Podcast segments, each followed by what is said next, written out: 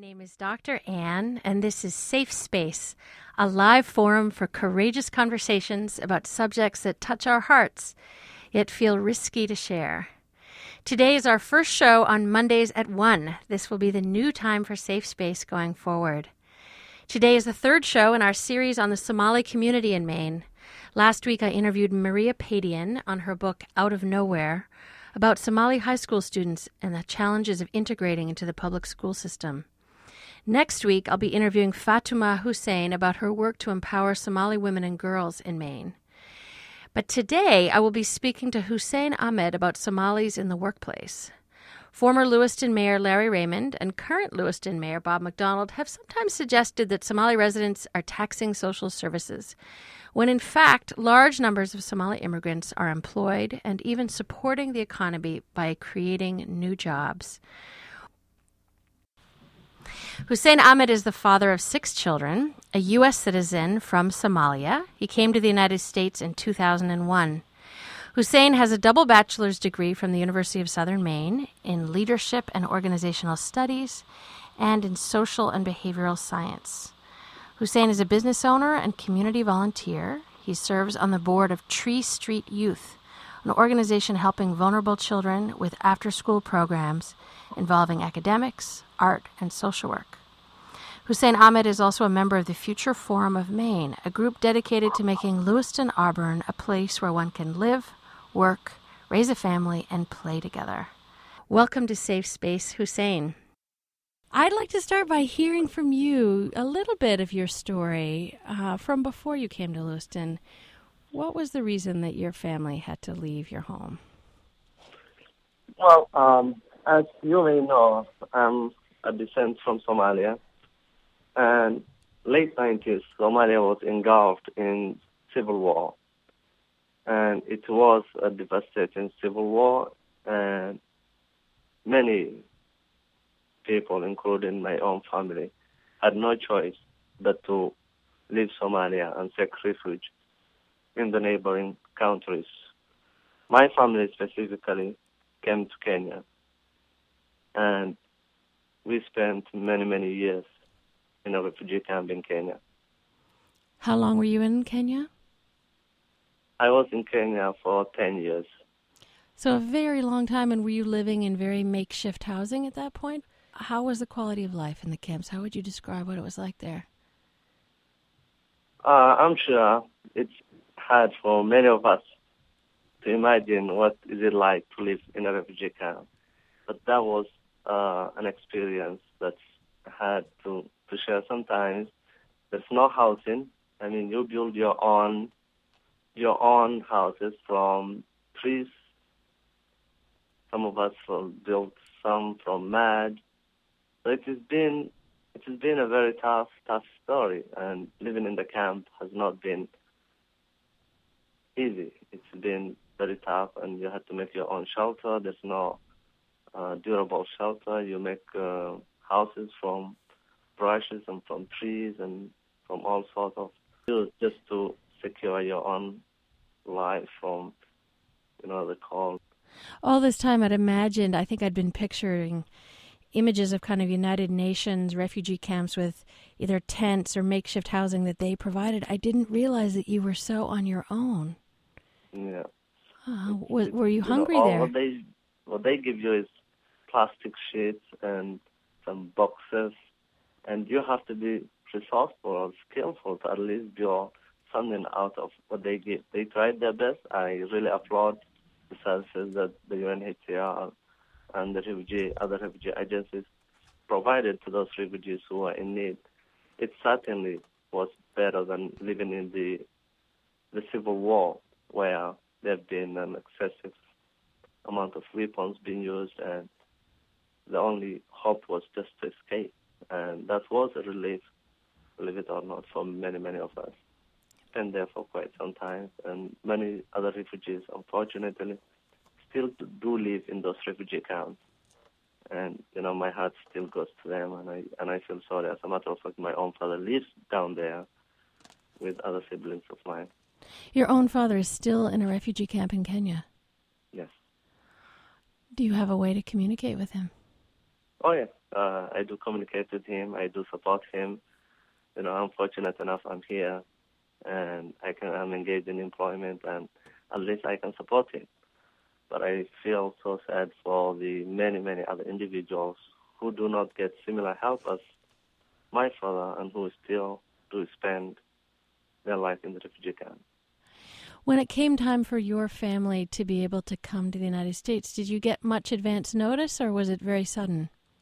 It hasn't been sudden. Uh, I came on a family reunification case, so someone petitioned for me. Yeah. You had someone that was already here? Yes. So I came on a family reunification case. Those cases have reduced drastically recently. And resettlement to the United States has also become very hard after the 9-11 event, which was a very tragic event that affected many families here in the U.S. And it also affected many, many refugees who were in the refugee camp who had the hope of coming to this country. I see. So since that time, since 9 11, the number of Somali refugees that have been able to come to the United States has come has been reduced drastically. It has drastically reduced for sure. I mean, family reunification cases have been closed, literally closed, and has not been reopened since then. Uh, before 9/11, an individual could petition for their own brothers or sisters over in the camp. That's not happening anymore. You could petition for your parents, but that process will take many, many years. I brought over my mother, and it took over five years to bring her here. So that that's a very long process and a very, you know, tough and scrutinized process, and everything became very tough. I mean, it is a very necessary process, but it takes really quite some time. So your parents are separated, and your father has not been able to come since since 2001. Yes, my father have not been able to come over. Mm. I understand you now have six children, so he hasn't been able to see his grandchildren. Uh, he has not seen his grandchildren. Yeah, that's very tragic. I was able to travel to to Kenya to see him uh, May last year, so it, that was an opportunity to see him after I lived in this um, in this country for over ten years. So that was also, the, I mean, the causes uh, that we were we were communicating, but it took very very many years for us to get back together, and he has not seen his grandchildren. Ah. So I want to ask you a little bit about what happened when you came. I understand you first came to Georgia and only ended up coming to Lewiston because a friend asked you to t- to drive with him. Is that right? yes, I mean my story of coming to Lewiston has been has been very different compared to many many other families, and a very interesting one because a friend asked me. I was unemployed in Georgia uh, for about five months, so a friend asked me if I could help him drive him to Lewiston, Maine. And he said, well, I need help, so definitely we are the community that help each other. We, you know, we are like extended family, and we give hand to each other. So I said, okay, I'm unemployed now. I was looking for employment, so let me drive you. Uh, it takes me a couple of days, and I'll have to come back to Georgia. We drove. We came over to uh, Lewiston, Maine, he had his family here. He came here before me. He looked at place. He had a house. So he go get his stuff and I helped him come over. I came here and I met another friend who we were in the refugee camps together. And he said, oh, you came to Maine? And I said, I'm something friend. And he said he was here, he was working. Uh, I asked him about employment opportunities here and he said, well, I work at Life Bridge just across the, the bridge down here and then he was living at Park Street, which is very a walking distance from where he was working. Then I said, "Oh, can I maybe try for an employment for for a job down there?" And he said, "Yes, come on over." I applied. Two days later, I got a job offer. so I was unemployed in Georgia for a while, and I said, "Well, I'll, I'll really take the job." And it wasn't a bad job. Uh, I made some friends. It certainly was tough. You know, English wasn't my first language. At the same time, I had a heavy accent. So it was a challenging for me, but nonetheless, you know, the best opportunity. So you've been in Georgia for five months. You hadn't been able to find work. You get to Maine and you find a job within two days. Yes, we have a state which we say has perhaps maybe one of the highest unemployment. But I was able to secure employment in a couple of days staying here. And I said, wow, you know, this may be the best place for me. it's interesting. Many people are struggling, but I was able to secure employment very quickly. You know, that was a good luck. So let me ask you about that first job. I know you've had other jobs since, but in that first job, it was a call center, right? So you were talking on the phone. And as you mentioned, English was not your first language. What was how was that for you to be speaking English on the phone when you were still in some ways still so new here? How what were the challenges of that? It's all tough, you know. Still my English was uh, I had uh, an English that was up there for I mean improvement and the company as a matter of fact gave me the opportunity and they took the risk with me. I had the quality of trying to give service and I was passionate about my job. So this was an inbound call center where individuals will call in to activate um, their credit cards. You know, when they call in, because of my accent, others will ask you, well, are you in India? You know, where are you from? And it was tough. Some will feel very uncomfortable with me and hang the phone on me. Others will, you know, ask me several questions, you know, about my background. And we will not be allowed to share similar information on the phone. But, you know, many individuals were curious to know where I was from based on definitely my accent and the way I was pronouncing uh, the English words which we were reading from the screen then. So it has been tough. I was able to hang in there uh, and I found another job later. So I understand you then went to the Lewiston Auburn Co- Collaborative and that you worked as an employment case manager helping other immigrants to find jobs. I worked as an employment uh, case manager trying to help my fellow Somali refugees find and secure uh, employment. It's been uh, a very challenging job, both for myself and my fellow Somalis who I was trying to help. The job involved reaching out to employers, reaching out to service providers, and trying to match the skills of my fellow Somalis with what employers are looking for.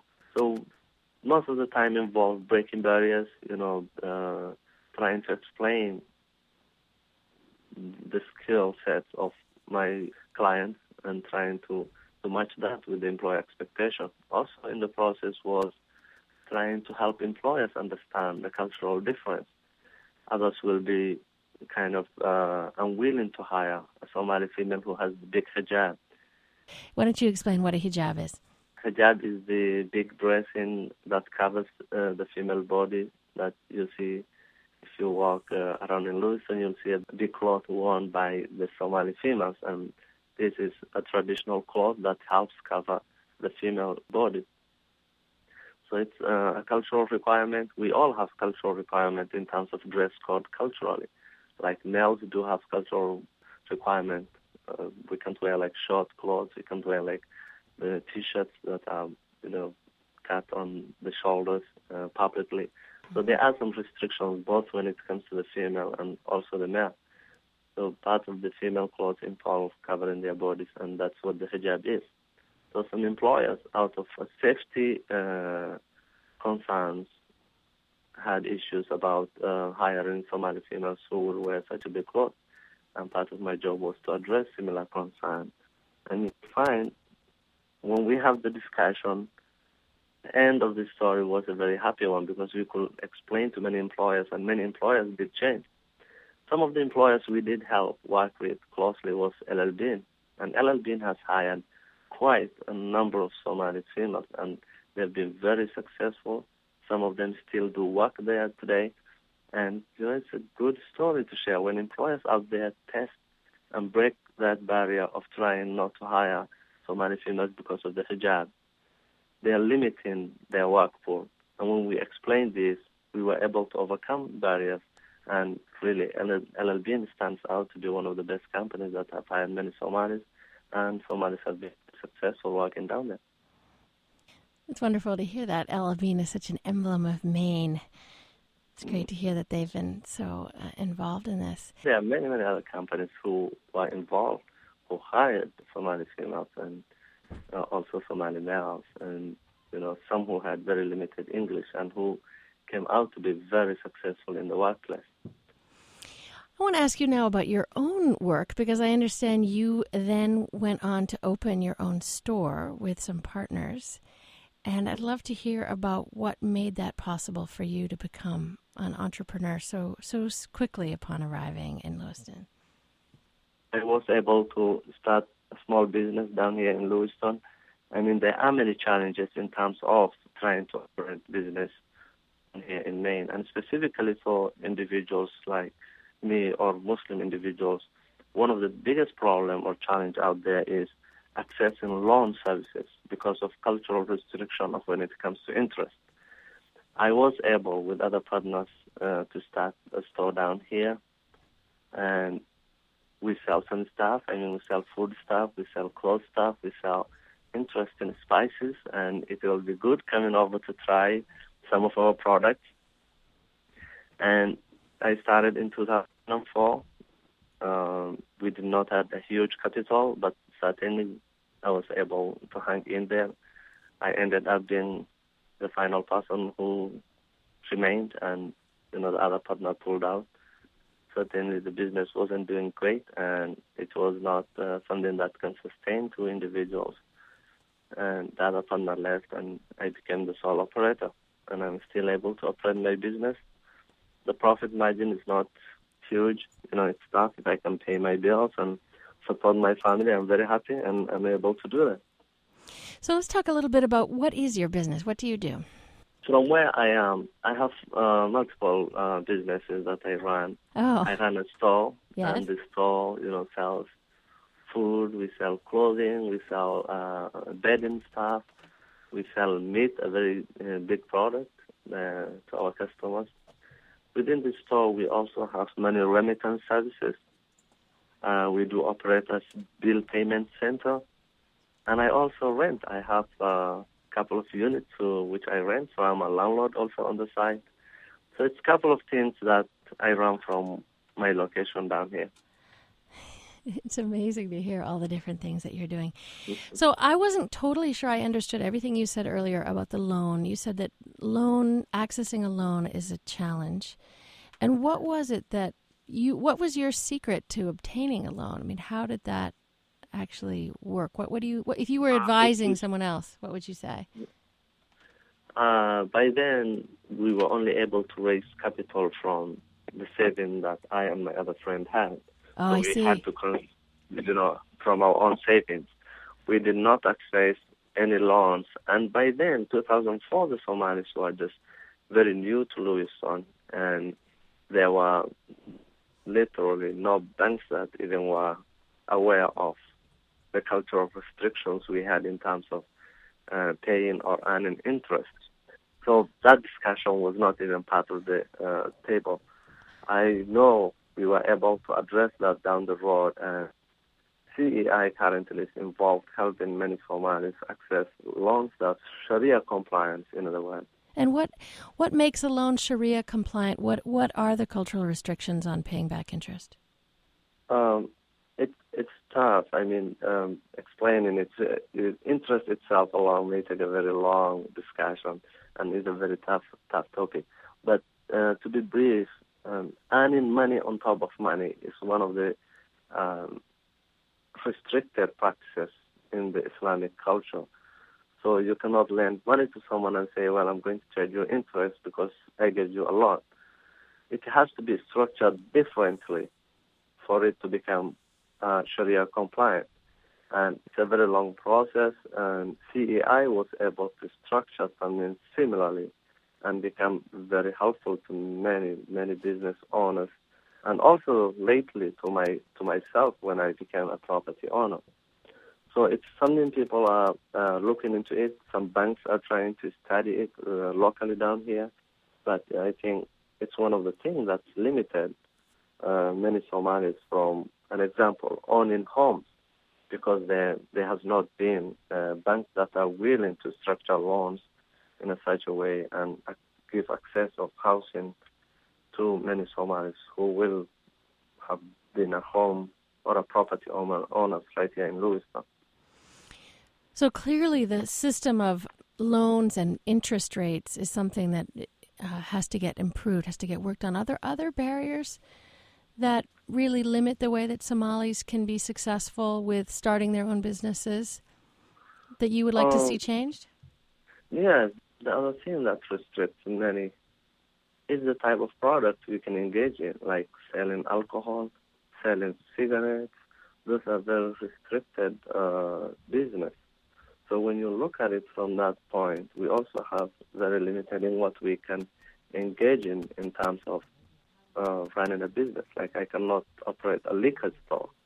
You know, I cannot work in a store where they sell or you know, handle uh, liquor or beer.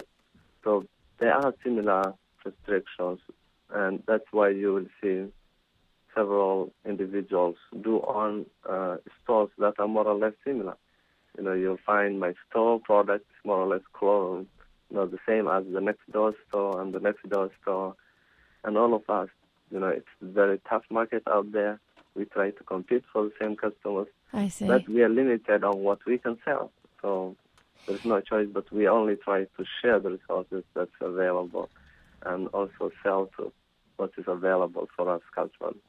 And do you sell products to mostly Somalis, or do you would you say that your clientele are also traditional Lewiston residents as well? Given the service that I provide here, I have a, a mixed up of customers. Uh, I do see Lewiston residents come to my place, especially what benefits me most is I'm right here in downtown, and we have some residences around downtown, so they come over uh, to buy some stuff. So I'll say I have mixed the majority of Somalis, but I'm trying to reach out to my other uh, fellow Lewiston uh, residents, and I do that every single day. You know, part of the myth out there is some individuals think the stores down here are only for Somalis, when it's not the case.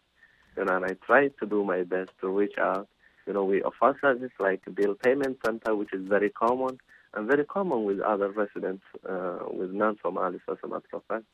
They access the service. I certainly will be very happy to improve on selling the products that I have to non-Somalis, and I'm trying doing that. And it's gradual, but it's still growing.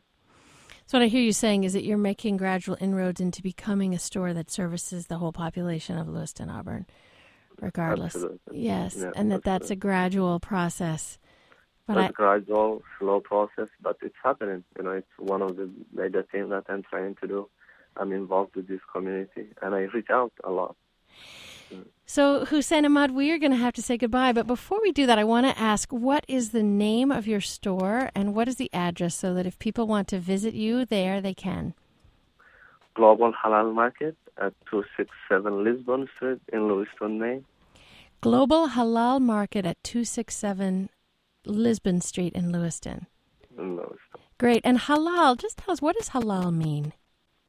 Halal means uh, food or products that meets the Islamic standard of slaughtering. It halal mostly applies to products like the meat, and the Uh-huh. meat it has to be slaughtered in a certain manner for it to meet the halal uh, requirement.